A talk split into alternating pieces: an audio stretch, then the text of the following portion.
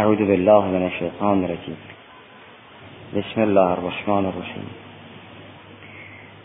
در تفسیر آیه مبارکه بسم الله الرحمن الرحیم مطالبی به عرض رسید درباره رحمت این نکته باید مورد توجه هر صفتی که به خدای سبحان نسبت می‌دهند منزه از حدود نقصی.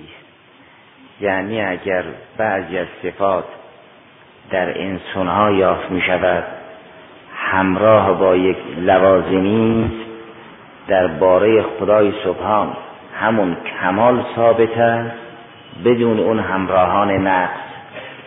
مثلا انسان اگر رحیم است رحمتش این است که در برابر یک امر رقتباری قلبش متأثر می شود اونگاه شروع به کمک می کند رحمت در انسان همراه با تأثیر قلبی و انفعال درونی است. اون چیزی در انسان کمال است همون رسیدگی به کار مردم است. اما اون تأثیر و انفعال اون در اثر نفس انسان است. ممکن است یک موجود کامل باشد و نیاز هر نیازمندی را هم برآورده کند و خود منفعل و متأثر نشود. چون این انفعال ناشی از نقص است. گاهی ممکن است این انفعال که نقص است به حساب کمال تلقی بشود. بعضی وقتی یک انسان مسمندی رو در هوای سرد می‌بینن قلبشون متأثر می‌شود. و این انفعال ناشی از نقص است. گاهی ممکن است این انفعال که نقص است به حساب کمال تلقی بشود. بعضی وقتی یک انسان مسمندی رو در هوای سرد می‌بینن قلبشون متأثر می‌شود و برای برطرف کردن این تأثیر قلبی به اون مستمند کمک می‌کنن نه به عنوان یک احترام و وظیفه دیدی. بلکه به عنوان یک ترحم. این در عین حال که یک وصف نقصی این شخص او را کمال می‌داند. می‌گوید من دلم میسوزد. او باید طوری زندگی کند که مصمند به این صورت در نیاید. اکنون که به این صورت درآمد با احترام باید انجام وظیفه کند نه با ترحم. این که در ما این کمک با تأثیر و انفعال همراه است این در اثر نقص ماست. نه اینکه در حقیقت رحمت این معنا معقول باشد که با انفعال و تأثیر قلبی همراه باشد. بنابراین خدای سبحان که رحیم است و رحمان است نیاز هر نیازمندی را برطرف می کند بدون انفعال قلبی و تأثیر چون اون نقص است. و در باری رحمان و رحیم این معلوم می شود که این انسان به یک کمال بالاتر رسیده است و معلوم می شود که در حقیقت رحمت انفعال و تأثیر درونی هم نشده است.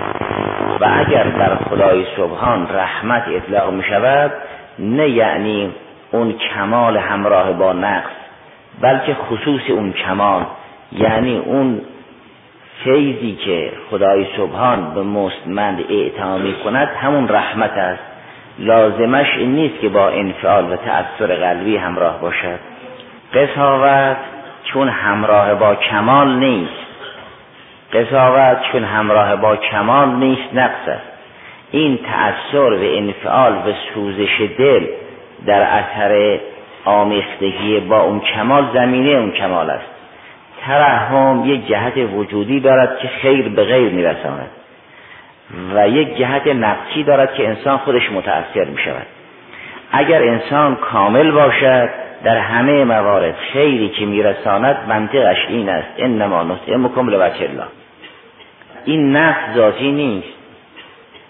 ترحم اگر ذاتی باشد که به قول شما یه دقتی نخواهند بود.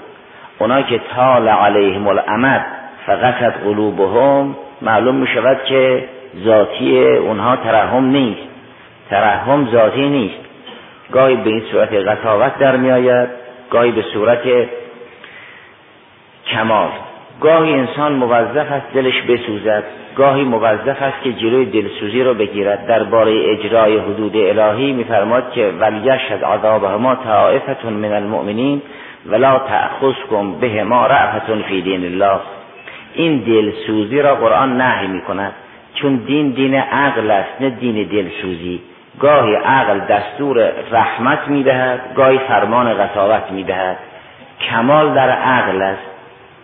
چون کمال در عقل است عقل به انسان به دستور راهنمای خدای سبحان می‌گوید اگر دیدید محدودی را دارن حد جاری می‌کنن و دستش رو قطع می‌کنن یا مثلا تازیانه می‌زنن کما در این آیه یاد شده اینجا جای رحم نیست جای عاطفه نیست. این عاطفی بودن نقص است. پس عاطفی بودن کمال نیست عاقل بودن کمال است. روح المطلوب فبه ما رحمت من الله لنت لهم. دلسوزی غیر از رعوف بودن است. رعفت یک جهت کمال به همراه دارد که اون تربیت و پرورش و دیگران را به خیر رسوندن است. یک جهت نقص به همراه دارد که اون دلسوزی است و تأثیر درونی است. فرشتگان و موجودات عالیه به ذات اقدس اله رحمت دارند بدون دلسوزی. یعنی این رحمت کامله رحمت کامله در اونجاست. همراهش که نقص است در اونجا نیست. نظیر علم علمی که در ما سابقه جهل دارد. یعنی ما قبلا جاهل بودیم هم اکنون عالمیم این علمی که در ماست هم از طرف گذشته سابقه عدم داشت جاهل بودیم بعد عالم شدیم.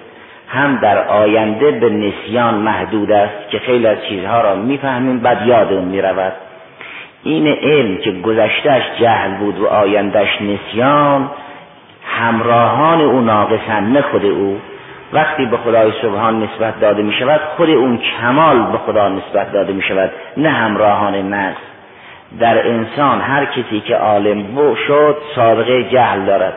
والله اخرجکم من بطون امهاتکم و منشه علم هر کسی مسبوق به جهل است و احیانا مبتلا به نسیان هم خواهد شد. همراهان این علم نقص است اما خود این علم که ظهور به حضور به شهود و کشف است کمال است. و درباره خدای سبحان این همراهان نفس راه ندارد اصل کمال راه دارد. در رحمت که رحمت رحمانیه که رحمت رحیمیه این چنین است؟ اصل جوهره کمال که در معنای رحمت است برای خدای سبحان ثابت است. اما همراهانش که تأثیر قلبی و سوزش و انفعال و مانند اون باشد اینها نقص است و نقص در حریم خدای سبحان راه ندارد اگر در حقیقت رحمت دلسوزی عقص شده باشد اطلاق رحمت بر اونهایی که دلی ندارند تا بسوزد مجاز است.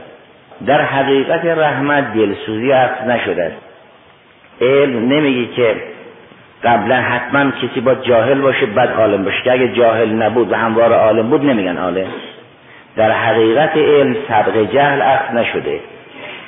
در حقیقت رحمت دلسوزی و عاطفه عقص نشده. اگه کسی اصلا قلبش مملو مهر خدا بود و سخن از انما نطعمکم لوجه الله بود نه تأثیر قلبی. این همین که بشنود کسی دم در می‌گوید من مسکینم اون منظره را نمی‌بیند که قلبش متأثر بشود. خود گرسنه میماند و او را سیر می‌کند و حرفش این است انما نطعمکم لوجه الله. نه برای اینکه دلم سوخت می‌خواهم این سوزش دل رو برطرف کنم. سخن از سوزش دل این قلبی که به حب خدا متیم است اصلا غیر را راه نمی‌دهد تا برای او دلسوزی کند. متیم یعنی پر. اگر این قلب به حب خدا متیم شد جا برای مسکین و یتیم و تا انسان اونها رو ببیند برای اونها دلسوزی کند. او فوق آن است که دلسوزی کند. او همش انما لطعمکم لوجه الله رو دارد. فتحسر در جوهره معنای رحمت رحمانی یا رحیمی در معنای رحمت دلسوزی و این اطاف و این فعال و مانند آن عکس نشد تا اطلاقش بر فرشته ها و بر خدای سبحان و مانند آن مجاز باشد یا اشتراک لفظی. بحث های دیگری که درباره رحمان و رحیم هست. چون در آیه سوم همین سوره مبارکه فاتحه کتاب باز این دو تا کلمه تکرار می شود. بقیه بحث رای خدا سبحان توفیق داد اونجا است. بنابراین این کلمه و سایر بحث هایی که احیانا درباره بسم الله هست در صور دیگر هم انشاءالله که رسیدیم مطرح خواهد شد. بسم الله الرحمن الرحیم سوره فاتحه الکتاب با هدف این سوره که عبادت و همده سازگار است. الحمد لله رب العالمین این دومین آیه چون بسم الله اولین آیه بود و الحمد لله رب العالمین دومین آیه است حمد از آن خدایی است که مدبر جهانیان است حمد و مد و ثنا و شکر گرچه نزدیک همن ولی مرادف نیستند یک تفاوت رقیق بین این مفاهیم هست.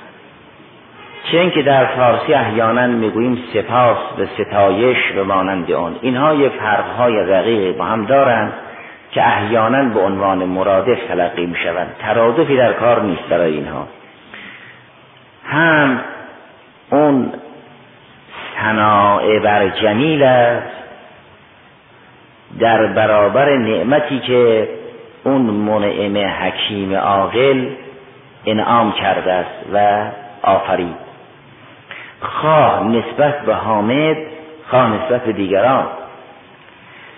حمد اینطور نیست که در برابر نعمتی باشد که به حامد رسیده است.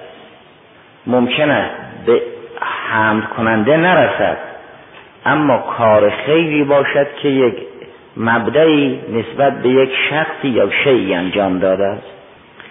بنابراین اگر هم شکری بر فعل جمیل خواه اون فعل جمیل نسبت به انسان باشد خواه نسبت به دیگری ما می توانیم بگوییم خدا را نسبت به جمیع نعمتهایی که آفریده است شکر می کنیم چه اون نعمی که به ما رسیده و می رسد چه نعمی که درباره دیگران بود. چه نعمی که در آینده ایجاد می‌کند چه نعمتهایی که در گذشته ایجاد کرده. این حمد اختصاص ندارد به اینکه در برابر نعمتی باشد که به منعم رسیده است به شاکر رسیده است. اگر در حقیقت حمد این عهد نشد که نسبت به خصوص حامد باشد و هر کار خیری چه از مبدع فائلی نشأت گرفته جای سپاس به ستایش و قرآن کریم می‌گوید هر چه شیء است که شی بر او اطلاق می شود مخلوق خداست. و هر چه مخلوق خداست زیباست. و اگر هم در برابر کار زیبا و کار خوب است پس حمد ازلی و ابدی مال بیان ذالک این است که در یک کریمه خدای سبحان فرمود الله خالق و کل چه در سوره رد و چه در سور دیگر. در سوره رد فرمود خدای سبحان آفریدگار جمیع اشیاست الله خالق و آیه شونزدهم سوره رد این است. قول الله خالق و کل شی. پس هر چه که مصداق شیء است مخلوق است. ممکن نیست چیزی شی بر او اطلاق بشود و او مخلوق خدای سبحان نباشه. این یک اصل حمد در برابر اصل کار نیست در برابر کار زیبا و کار جلیل است. اصل معنا را این آیه سوره رد تثبیت می‌کند که هر که شیء است مخلوق خداست. هیچ چیزی نیست که شی بر او اطلاق بشود و مخلوق خدا نباشد. در سوره سجده آیه هفت سوره سجده این چنین فرمود. الذی احسن کل شیء خلقه. خدایی که هرچه آفرید حسن و جمیل و نیکو آفرید. پس کل شیء فهو مخلوق لله سبحانه و تعالی. این یک مقدمه. است و کل مخلوق فهو حسن. این دو مقدمه. فکل شیء حسن. شر امر عدمی مخلوق نیست. وقتی شما شر را تحلیل می‌کنید می‌بینید که به عدم منتهی می‌شود. پس کل شیء فهو مخلوق لله سبحانه و تعالی. این مقدمه. طبق آیه سوره رد به دیگر آیات. که الله خالق کل شیء. و هر چه مخلوق است جمیل و زیباست. طبق آیه هفت سوره سجده که الذی احسن کل شیء خلقت یعنی هر چه آفرید حسن و نیکو آفرید. این دو مقدس. اگر همه کارهای خدا جمیل این چنین نیست که کار خدا نسبت به خدا جمیل باشد نسبت به دیگران نه. یا نسبت به بعضی اشیاء جمیل باشد نسبت به بعضی اشیاء دیگر جمیل نباشد. بلکه کاری که خدا میپسندد می کند جمیل مطلق است. لذا می‌گوییم به کل جمالک جمیل. چون این چنین است و هم هم در برابر جمیل است پس هیچ کار خیری در جهان هستی نیست مگر این که مال خداست و حمد هم در برابر کار خیر است. پس الحمدو لله این لام می‌تواند لام استقراق باشه قهرم خدا می‌شود حمید محض محمود صرف. و هم هر جا هست مال اوست. و اگر کسی حمد را به غیر خدا نسبت داد بیراه رفته است. و اگر سخن در اون حدیث شریف آن است که من لم یشکر المخلوق لم یشکر الخالق مخلوق به ما انه مخلوق همون فیض خدا نه اینکه انسان باید شاکر زید و امر باشد و مداهی زید و امر را زیر پوشش اینکه من لم یشکر المخلوق لم یشکر الخالق توجیه کند. بگوید خدا را شو که از این راه به من انعام رسوند. نه از زید به ما انه زید شکر کند. پس الحمدلله جمیع محامد از آن خداست. طور نیست که در دعاهای ماه سهر, سهر که میگو ماه رمضان که می‌گوییم به کل جمال که جمیل یعنی همه کارهای خوب تو خوبه. خب همه کارهای هر کسی هم همینطوره. هر کار خوبی که زید بکنه خوبه. هر کار خوبی که امر بکنه خوبه. نه. خیلی از کارهاست که برای زید خوبه برای امر بده. یک خیلی از کارهاست که برای امر خوبه برای زید بده. ولی کار خدا برای همه خوبه. اینطور نیست که چیزی برای خدا جمال باشد نسبت به جهان این چنین نباشد. لذا به ما آموختن که در سهرهای ماه ماش رمضان عرض کنیم. هر چه که جمال توست جمیل مطلق است. و کل جمالک جمیل. و هر که کمال توست کمال مطلق است. و کل کمالک کامل. کمال تو کمال مطلق است نه کمال نسبی. بنابراین هر جا کمال هست از آن توست. هر جا جمال هست از آن توست. هم هم در برابر کمال و جمال است. پس الحمدو لله هیچ کسی مالک حمد نخواهد بود. نه اینکه انسان این علل وسطیه را محترم بشمارد بگوید اینها هم مجاری فیض خدایم و سرآغاز سلسله فیض خداست. یعنی اگر ما این رشته خلق را ادامه بدیم به سراغات که می‌رسیم اونجا سخن از خداست. نه. همینجا فیض خدا به ما می‌رسد. گاهی خدا از این وقایع پرده برمیدارد می‌گوید شمایی که در میدان جنگ پیروز شدید کار شما نبود. لم تقتلوهم ولکن الله قتلهم. نسبت به پیامبر یه احترامی می‌کند زما ما رمیت از رمیت ولکن الله رما. این حرمت و احترام را برای رزمنده هم قائل نیست نمی‌گوید اون وقتی که شما کشتید شما نکشتید من کشتم. اصلا صریحا نفی می‌کنن. درباره رسول خدا نفی و اثباتش آمیخته است. میفرماد و ما رمیت از رمیت ولکن الله رم ولی در درباره دیگران چطور؟ درباره دیگران نمیفرماد شما نکشتید اون وقتی که کشتید بلکه خدا کشت. فرمود شما نکشتید خودتون رو نبینید. این در سوره مبارکه انفال بین این دو قسمت فرق گذاشته. آیه هفته سوره انفال. فلم تقتلوهم شما نکشتید ولکن الله قتلهم. خدا دشمنان تو رو کشت. کار کار خداست. وقتی نوبت به پیامبر می‌رسد فرمود و ما رمیت از رمیت ولکن الله رما تو اون وقتی که رم کردی تو نبودی. خدا بود که رم کرد. این فیض خدا به ظهور فعل خدا به دست تو تجلی کرد. چون الان در اوصاف فعلیه خدای سبحان بحث است نه در صفت ذاتی ذات اقدس اله. در این کریمه فرمود تو اون وقتی که این مشت شن را انداختی تو نبودی. این لطف خدا بود.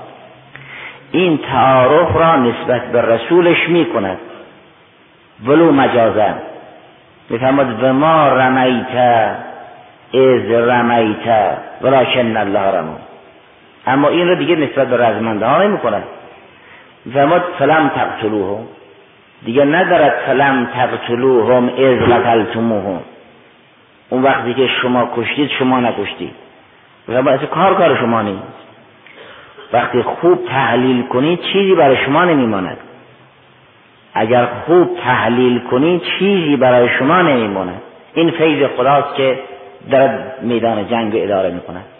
لذا وقتی هم که کفار رو شکست دادن بر خودش هم می‌کند. و ما سقوط دابر القوم الذین ظلموا والحمد لله رب العالمین دیگه نمیگه شما بار کلا پیروز شدی. برای دیگران سهمی قائل نیست. اون که دل را آفرید اون که دل را متوجه جبهه می کند اون که توان آفرید اون که انزلنا حدید را به ما آموخت و همه و همه کارها را کرد. جمیل مطلق کار او وقتی هم که جنگ پیروز شده میگه الحمدلله رب العالمین. فقطع دابر القوم الذين ظلموا والحمد لله رب العالمین. این در سوره انعام است. آیه چهل و پنجم سوره انعام این یک آیه است. فرمود وقتی که ما ستمکاران و مترفین را ریشه چن کردیم. فقطع دابر القوم الذین ظلموا والحمد لله رب العالمین. نه درود بر انسانی که این انسان دارد جبهه رو اداره می‌کند. تو اون آزادسازی خرمشهر دیدید امام چه میگد؟ من بالای اون دست رو بوسه می‌زنم چه تعبیر حساب شده ای کرد دستی که با دست خدا بالای اوست. یعنی دست خدا رو دارم میبوسم نه دست اکتفایی رو. یک عارف هرگز دست غیر خدا رو نمیبوسد چه دست خدا بالا؟ این تعلیق حکم بر وست مشعر به علیت است. او می‌فهمد چی میگه. بازوی شما را چه دست خدا بر بالای اوست بوسه می‌زنم.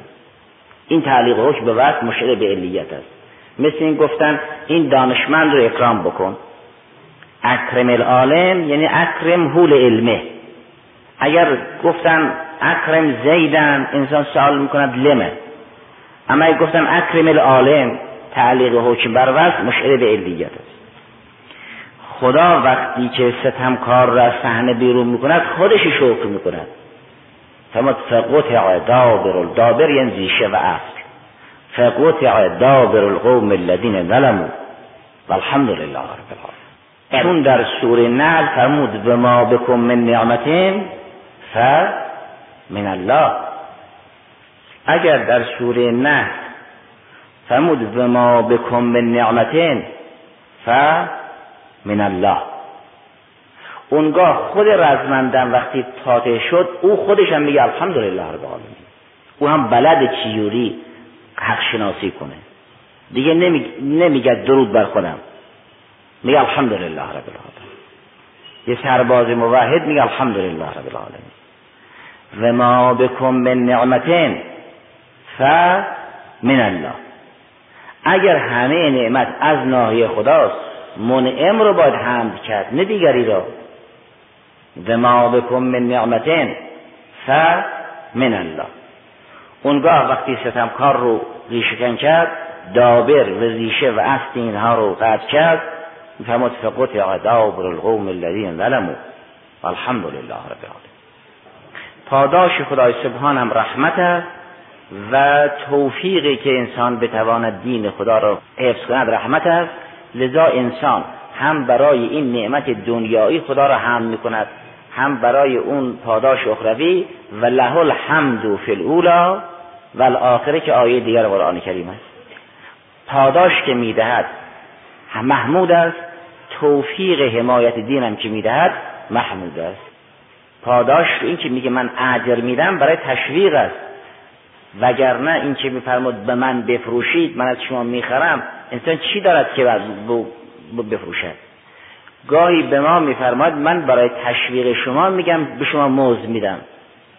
و تمام این چشم گوش دونم مال من است. اما یملک السمع علی الابصار. تعبیر اجر برای تشویق است. تعبیر به اشترا برای تشویق است. انسان چی دارد که به مالک سماوات و عرض بفروشد اگر در سوره توبه فرمود ان الله اشترا من المؤمنین انفسهم و اموالهم و ان لهم الجنه با ما دارد معامله می کند از ما دارد می خرد مگر نان است که لله ملک و سماوات الارض. پس ما مالک چی هستیم که به عنوان مسمن به او بدیم؟ و او فاقد چیست که به عنوان مسمن از ما دریافت کند؟ اگر تعبیر اجر است اگر تعبیر بیع است اگر تعبیر شراک همه به همه تشویق است.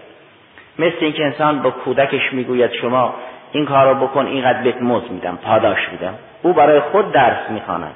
نه اینکه نیازی از این طرف برای اولیا باشه. کار را خدای سبحان به دست این شخص انجام داد. لذا فرمود قاتلوهم یعذبهم الله بعیدیکم شما بجنگید خدا اونها را با دست شما عذاب می‌کند. و اون کسی که توفیق پیدا کرده که دین خدا را یاری کند او بیش از دیگران باید شاکر باشد. او بیش از دیگران باید حمد کند. زیرا الان دست او شده مظهر سیر خدا.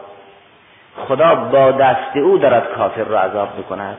قاتلوهم یعذبهم الله به ایدیکم خدا با دست شما اونا را عذاب می‌کند. این توفیق نصیب انسان شده انسان باید شاکر باشد بود الحمدلله رب العالمین. توضیحش برای الحمدلله.